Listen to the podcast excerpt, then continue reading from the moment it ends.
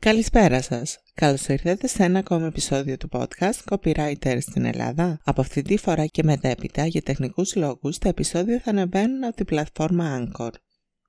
Σε αυτό το επεισόδιο θα δούμε ποιες βασικές δεξιότητες χρειάζονται για να γράφουμε τα κείμενά μας στις social media πλατφόρμες, γιατί οι social media marketers θέλουν να ακούν το κοινό και θα αναλύσουμε μετέπειτα τον κανόνα SMART στο social media marketing. Αν θέλετε να μαθαίνετε νέα και tips and tricks για τη κειμενογραφία, ακολουθήστε και το Instagram του Copywriter στην Ελλάδα. Οι περισσότεροι άνθρωποι πλέον στον 21ο αιώνα δέχονται πάρα πολλές πληροφορίες κατά τη διάρκεια της ημέρας, όπου έρχονται από τα μέσα κοινωνικής δικτύωσης που κατέχουν. Ως αποτέλεσμα αναζητούν και ενδιαφέρονται περισσότερο όταν γρήγορες, ενδιαφέρουσες και εύκολες εικόνες εμφανίζονται μπροστά του. Τότε θα αφιερώσουν πραγματικά κάποιο παραπάνω χρόνο για να διαβάσουν και το κείμενο που τις πλαισιώνει. Οι βασικές δεξιότητες που χρειαζόμαστε είναι και οι πιο απλές και κατανοητές. Για αρχή πρέπει να ξέρουμε να γράφουμε με σωστή γραμματική, στίξη και ορθογραφία τα κείμενά μας. Μετέπειτα, όπως έχουμε πει, η επιλογή λέξεων και φράσεων κάνει τη διαφορά. Το ύφος μας σε κάθε social media πλατφόρμα δεν πρέπει να αλλάζει συχνά. Είμαστε μοναδικοί, άρα και ο ακόλουθος μας αναζητάει να δει το προσωπικό μας ύφος μέσα από το προφίλ μας.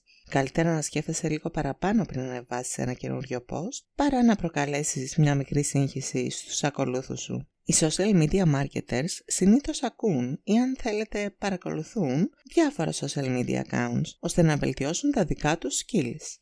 Είναι σημαντικό να ξέρουν όσο το δυνατόν περισσότερα για το τι ενδιαφέρει αυτή τη στιγμή περισσότερο το κοινό της εταιρείας που διαχειρίζονται, θα ήθελαν ακόμη και να ξέρουν ποια είναι η σκέψη τους και ποιες αξίες εφαρμόζουν στη ζωή τους, ώστε να σχεδιάσουν ένα πλάνο που θα ακολουθήσει η εταιρεία σε επικοινωνιακό επίπεδο. Επίσης, ένας κανόνας για τη σωστή διαχείριση του προφίλ σου στις social media πλατφόρμες είναι και ο κανόνας SMART, που στην ουσία είναι ένα ακρονίμιο.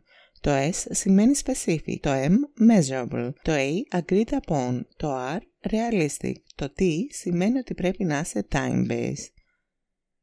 Specific ή αλλιώς συγκεκριμένος γιατί ο στόχος που θέλεις στη στρατηγική που θα ακολουθήσεις στη κάθε πλατφόρμα πρέπει να είναι συγκεκριμένος και σαφής measurable ή αλλιώς μετρήσιμος γιατί έτσι θα καθορίσεις ποιο θα είναι το θεμητό αποτέλεσμα που θέλεις να έχεις. Παραδείγματος χάρη, σε ένα στόχο που έχω θέσει, θέλω η επισκεψιμότητα που θα έχω στο λογαριασμό μου στο Instagram να αυξηθεί κατά 20%. Το agreed upon αναφέρεται συνήθως στις επιχειρήσεις. Όταν μια εταιρεία κατέχει έναν Instagram λογαριασμό, μια ομάδα από marketers είναι πίσω από αυτόν. Η ομάδα αυτή, μετά από συζητήσεις, θα θέσει τον τελικό στόχο, θα προσπαθήσει να πραγματοποιήσει.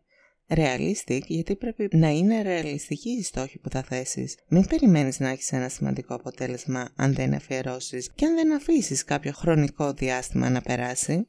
Time-based, δηλαδή να οριοθετεί κάθε σου στόχο χρονικά.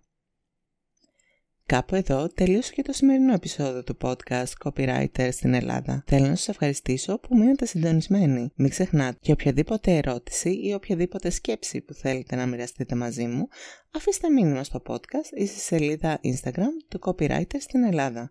Αυτόν τον μήνα τα επεισόδια θα ανεβαίνουν στη πλατφόρμα κάθε Τρίτη και κάθε Πέμπτη. Και μην ξεχνάτε, το καλύτερο κομμάτι της ημέρας είναι όταν επικοινωνούμε μεταξύ μας.